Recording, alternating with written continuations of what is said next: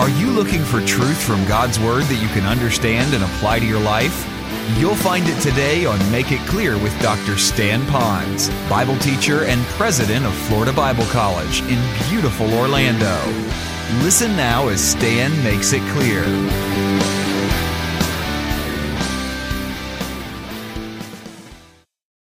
Do you know how every Christian can minister directly to the spiritual well being of another believer without seeing or speaking to them? How can it be done without sophisticated technology like emails, faxes, PDAs that can laser shoot information, Blackberries? How can we do that? Well, I think I'm speaking to a very intelligent group right here because you're going to come to the conclusion I know how you can minister to someone else without seeing them or hearing them. And you know what that is? It's taking whatever need they might have and you going to their Heavenly Father, which would be the Lord, and you praying for them so God would unleash His truth and wisdom to them and that they would be able to go on and grow on for the Lord. And so that's how we can minister to them, and that's important. In fact, if you look in Scripture, you're going to find that the leaders in the Bible were taught, first of all, that they were to minister to others by ministering, ministering to them the Word of God and through prayer. It was quite a popular thing, and God instructed us over and over again to pray for others. So as you go down memory lane, you might be thinking of some people right now that are separated from you. How many of you have a, loved one, a family member that maybe is on the mainland right now going to school or they're separated from you? You might not be able to connect to them all the time. You might not know how to use email and the time differences, but you can pray 24 7. How many of you have family members or friends who are overseas serving in the military? You can have a tremendous ministry in their life without ever talking to them. You can talk to God. How many of you have people that are friends that you know of that are maybe a part of your life, not family members, and they're not with you like they were in the past. Maybe some longtime friends that have now separated. They retired, or you separated to go to another part of the, the, the land. You know, you can pray for them as well. Now, the big question is, is if I am to pray for them, it has to come from a motivation that I want God's best in their life. I want them to connect to the Lord. And then we have to learn what is somewhat of a possible biblical formula to pray more effectively for them. And we can find it in this passage. It's a very rich passage that'll teach us this. And as I look at the Apostle Paul, he did exactly what the very beginning New Testament church leaders did. He ministered the word, often by writing to them and somewhat by teaching them publicly and then one on one. And then, secondly, he would pray for them. But here's what I thought was interesting in this book, this letter to the Colossian people. Before he ever disseminated spiritual truth to these people, he then bathed them first in prayer. So here's a question how many of you have people in your life that you know that have a particular need? And yet, because you have the, uh, the knowledge and the wisdom that you want to help them, that we're very quick to speak truth to them. But we haven't fertilized the ground with a lot of prayer ahead of time, and Paul did that. Here's another interesting bit of trivia. Do you know that Paul was in prison when he wrote this letter to them, telling them that he prayed for them first before he gave them truth, and yet it was to people that he never met before? Can you imagine what it was like for you to be living 2,000 years ago in the little city of uh, Colossians, Colossae, and there you receive information that there's a man in prison who loves you enough that he wants to give you truth, but before he does, he bathes you in prayer. That's exactly what Paul did here. And I'll tell you, he was a praying man, but he wasn't much different than a lot of other people in the Bible. There was a man by the name of Job, and he prayed for his friends. So, you young people, you have friends, and I know you like to uh, instant message them and you like to call them, maybe even email them. But I want you to know that without you connecting to them directly, you could pray for your friends. And then some of you might find out that Jesus, he had his disciples, and he prayed for not only the disciples who were with him, but he prayed for future disciples of the Lord. Here's what's so cool. That means 2,000 years ago, God prayed with you in mind through Christ in John chapter 17. So, those of you that have a ministry right now, you have people you're ministering to. That means your model is going to be Christ. He prayed for them, and you now can pray for them. And then, of course, we saw about the life of the Apostle Paul. This is great truth for us to really embrace. There's another way we might look at it. It's this way. Remember that Paul wasn't in Colossae, and probably Paul knew he may not ever go to Colossae. But he might have known that there could be a chance that if the Lord leads on one of his trips, should he be released from prison, he would go to Colossae. Now, I'm making my point this way. Some of you are going to face a new group of people that you have never met before in your life. There are some of you young people that are going to be going into a new class or a new um, school. And even now, those of you that are the little bit spiritually minded young people, you can begin praying for the kids you've never met before that God would do a great work in their life. Some of you are going to take on a new job. You know you are in transition from your present place of employment to a new place. Have you already bathed your fellow colleagues, your supervisors, and your subordinates in prayer, preparing them to be able to become closer to the Lord and maybe a future ministry that you could have in their life. And of course, this list that I'm giving to you now is almost endless of people. Those of you that will move into a new home or a condominium or something, you're going to have a whole new smattering of people. Even now, you could be praying for them. And I know our life is busy, but sometimes we're doing a lot of good things that's crowded out the great things about praying for those people. Now, some of you might say, well, it was easy for Paul. He was in prison. He didn't have anything else better to do than to pray for them. As part of that is true. He had probably a little bit more free time than you and I have. On the other side of it is this he also had a lot more reason to be down and discouraged and feel so badly that he says, I don't care about other people. My whole world is nothing but bad. And he didn't allow his own emotions to shut him down for the greater needs of others. So while you might not have the time, you still have the opportunity to pray for other people. And so this passage spoke to me richly. So, what kind of a prayer would be a worthy prayer? Now, if you recall, Paul is about now, as we get into this, to write a prayer that he prayed for those people. He wrote it down. Now, again, I'm sure he prayed. He notified to them that he was praying so that they would know that they were being prayed for. But he recorded that prayer.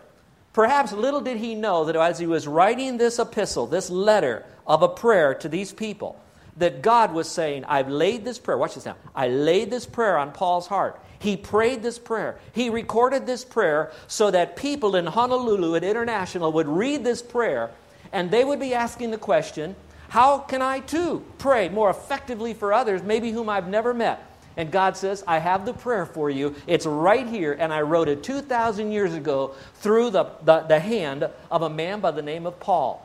So, if all of you are to a point in your spiritual walk where you're saying, I do want to have influence in someone else's life, but I'm too scared to do it publicly, and I don't know if I'm ready yet to, to write them spiritual truths, but I think I could pray. How could I pray?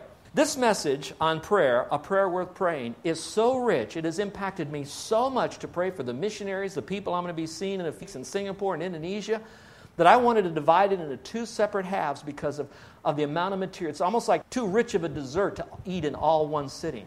And I pray that maybe we can get something out of it. So let's look at it now, if you will. A prayer worth praying.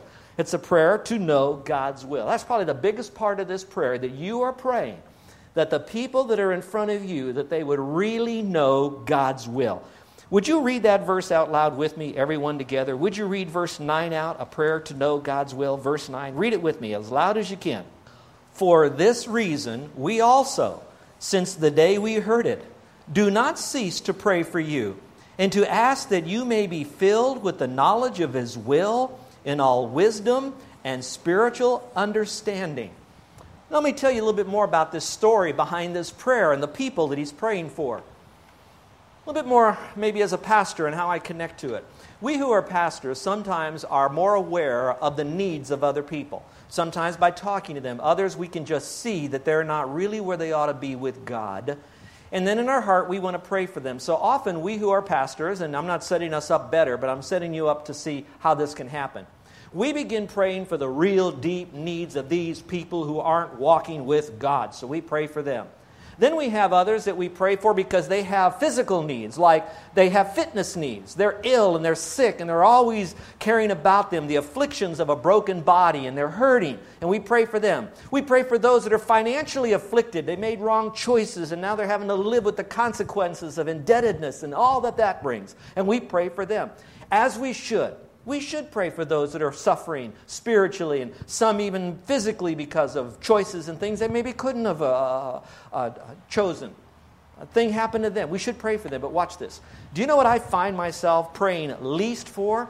And this passage just screamed at me is that I'll pray for those that are hurting and broken and damaged, but I don't pray enough for those who are really walking with the Lord, who are really wanting to go on for God, they're not so much those that have a problem with finances or fitness or having problems with their spiritual walk. These are just good people. I look at our pastors here. I look at our deacons here. I look at leaders that are salt and peppered in my past. And as I hear from them, they're, they're doing a good job. They're growing. And I don't see some major conflict and crisis in their life. And so, you know what I say to myself? Uh, they don't need my prayers. I'll, I'll pray for others. So when I dove into this, this passage on prayer, I then began to look at what problems did the Colossian people have? And everybody has problems. I know that. I do, you do, they do, everybody does. But there was no big glaring problem. In fact, he said, I heard good things about them. So if you heard good things, why pray for the people at Colossae? Forget them. I want to go to those that are really struggling because of disobedience. But Paul said, no, no, no. We've got to pray for those who are doing well for God, that they'll continually do well for God. So let me encourage you not only pray for the finances of people that need resources or fixing of their fitness, but at the same time, pray for those that are really hot for God. Why is that? Because often I'm sensing that those that are hot for God are absolutely the greatest target for Satan to attack, to bring down. Because when you're hot for God, often it's because of humility in your life. And you're humble and you know it's all of God, and so God elevates you. And then all that happens now is Satan, and he's driven by pride, tries to bring pride into that person to drag him down. And it's those people that are great speakers for God, great leaders in this community. They need our prayers as well. They need to keep on going. I need your prayers. If I fall morally, if I fall with integrity in the community with my finances, can you imagine what it would be like to have the paper thrown on your yard in the morning only to unwrap it and find me in the headlines? Don't even go there. It would mar us for a long time. It'd be probably very long to recover. Now, getting back to this. So that's why we really do need to pray for these people and that they would really know God's will in their life. Let's go back to the verse again. Look at verse 9. I'll just read it to you for a moment. It says, That you may be filled with the knowledge of his will in all spiritual wisdom and understanding. That sounds almost so deep we want to zone out. These are big words and a big concept. It's hard for us to wrap our minds around it. So let's take it apart for a moment. That you may be filled. All right, that's a word we don't use very much. Filled. Are you filled with something? When you hear the word filled, you think I must be empty and something had to get poured into me. And so we think of being filled that way. But that's not probably the best definition or explanation of it. The word filled means to be influenced by it. So strongly influenced that whatever it is brings you almost to a point of it controlling you. For example, have you ever seen someone that got so angry that they're ready to throw something or hit someone, you just explode, like road rage? They were filled with anger. They were influenced by this anger thing going on inside of them. How many of you know people that they walk around and they're oh, always so sad? They're filled with sorrow. They're influenced by sorrow.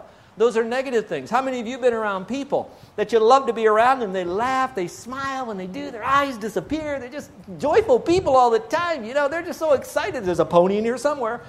You know what I'm talking about. They're excited about this. They are filled with joy.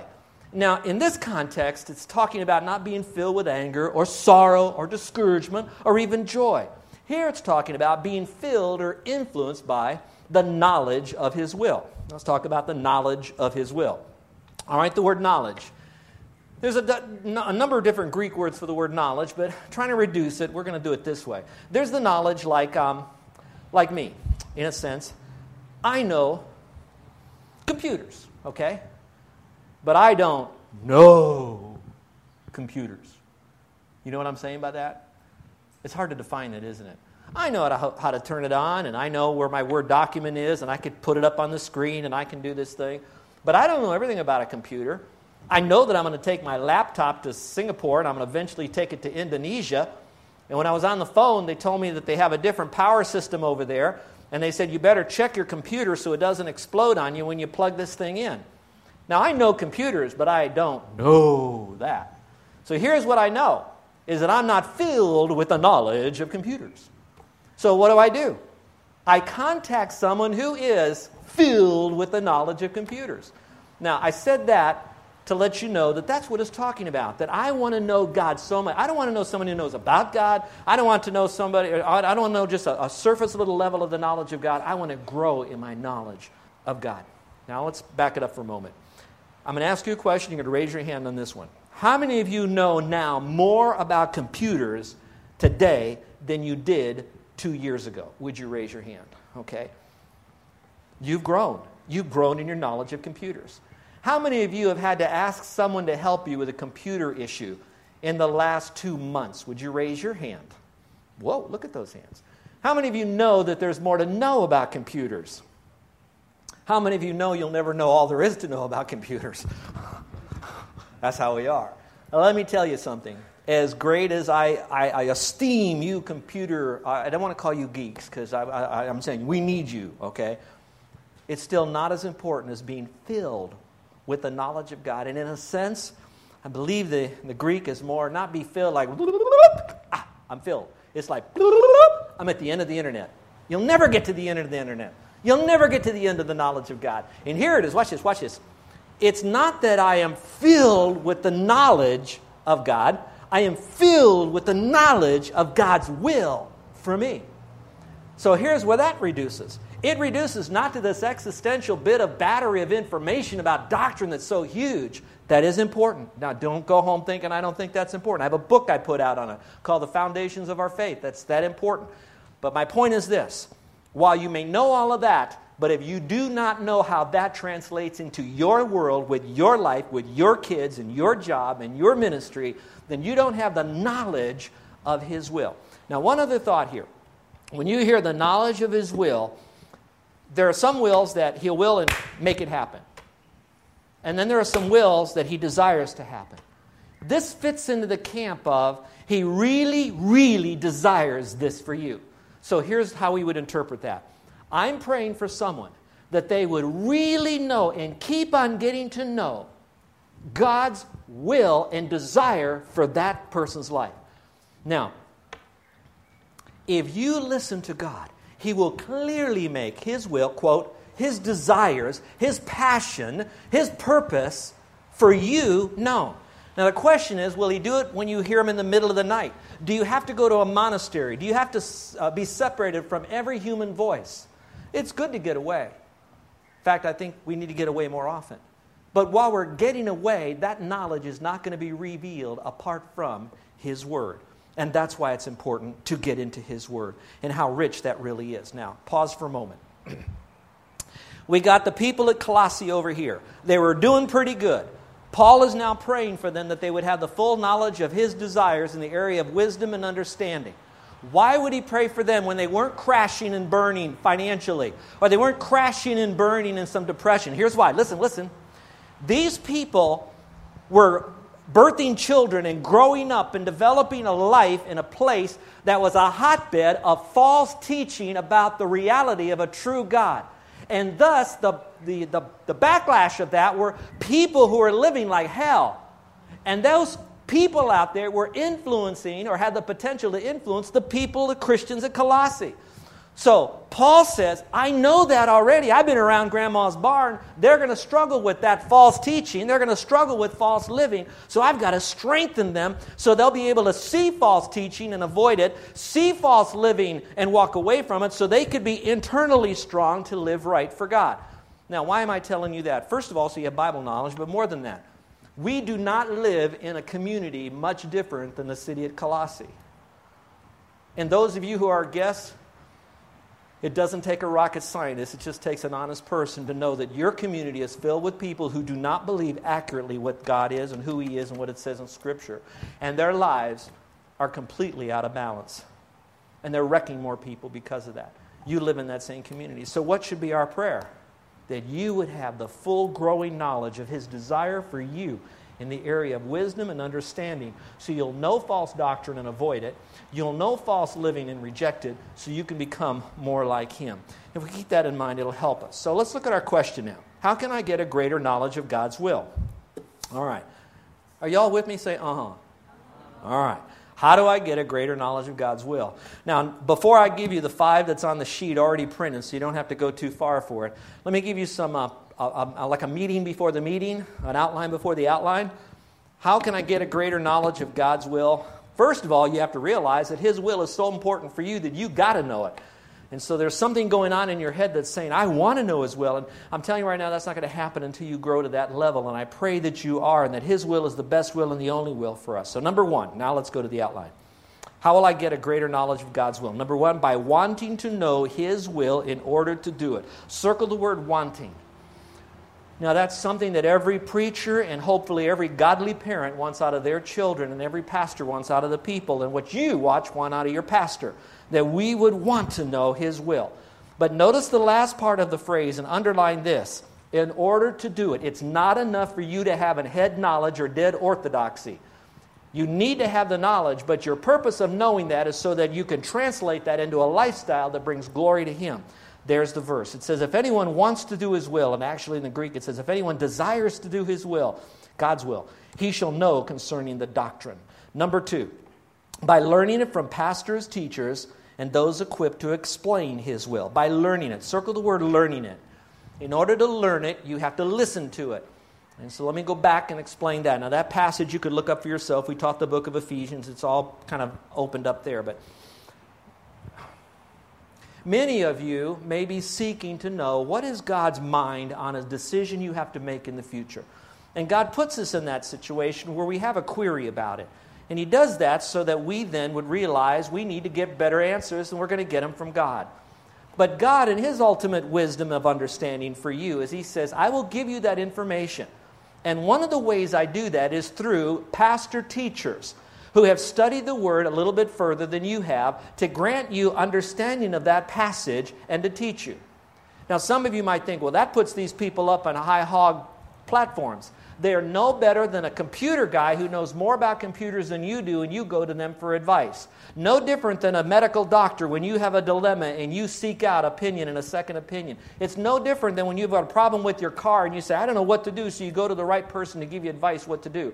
The only difference, hopefully, will be, hopefully, will be that with the pastor, he is clean and close with God, so that when he gives you this information, it is not mucked up with a lot of personal opinions and, and, and prejudices that it is filled with the accurate knowledge of God with number one in mind, and that is to bring glory to God by giving you the right truth in a way that you can receive it. So He gives it to you in meekness and in truth.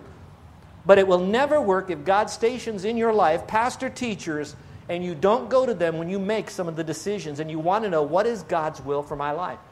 And what I'm finding out now, as I'm now pastoring for 30 years, is less and less people are going to pastors, and probably why. One, they don't want to be told because pride is more prevalent today. Secondly, too many pastors have fallen, so now we even question pastors.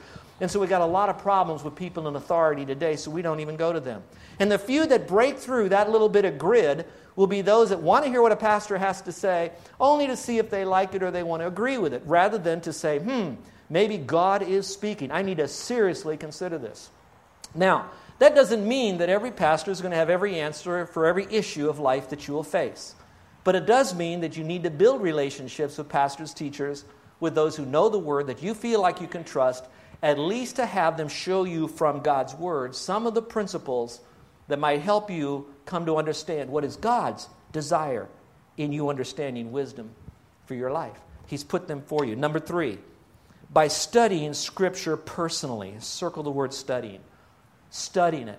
So, yes, God has those guys out there and gals, Bible teachers, some great women Bible teachers as well. But if all you do is sit in front of a television or a DVD, or you pop on a CD in your car, or you listen to radio, I'm going to tell you not every one of them are going to speak truth, truth. Most of them will, will speak truth and error, and a few of them will speak truth, truth.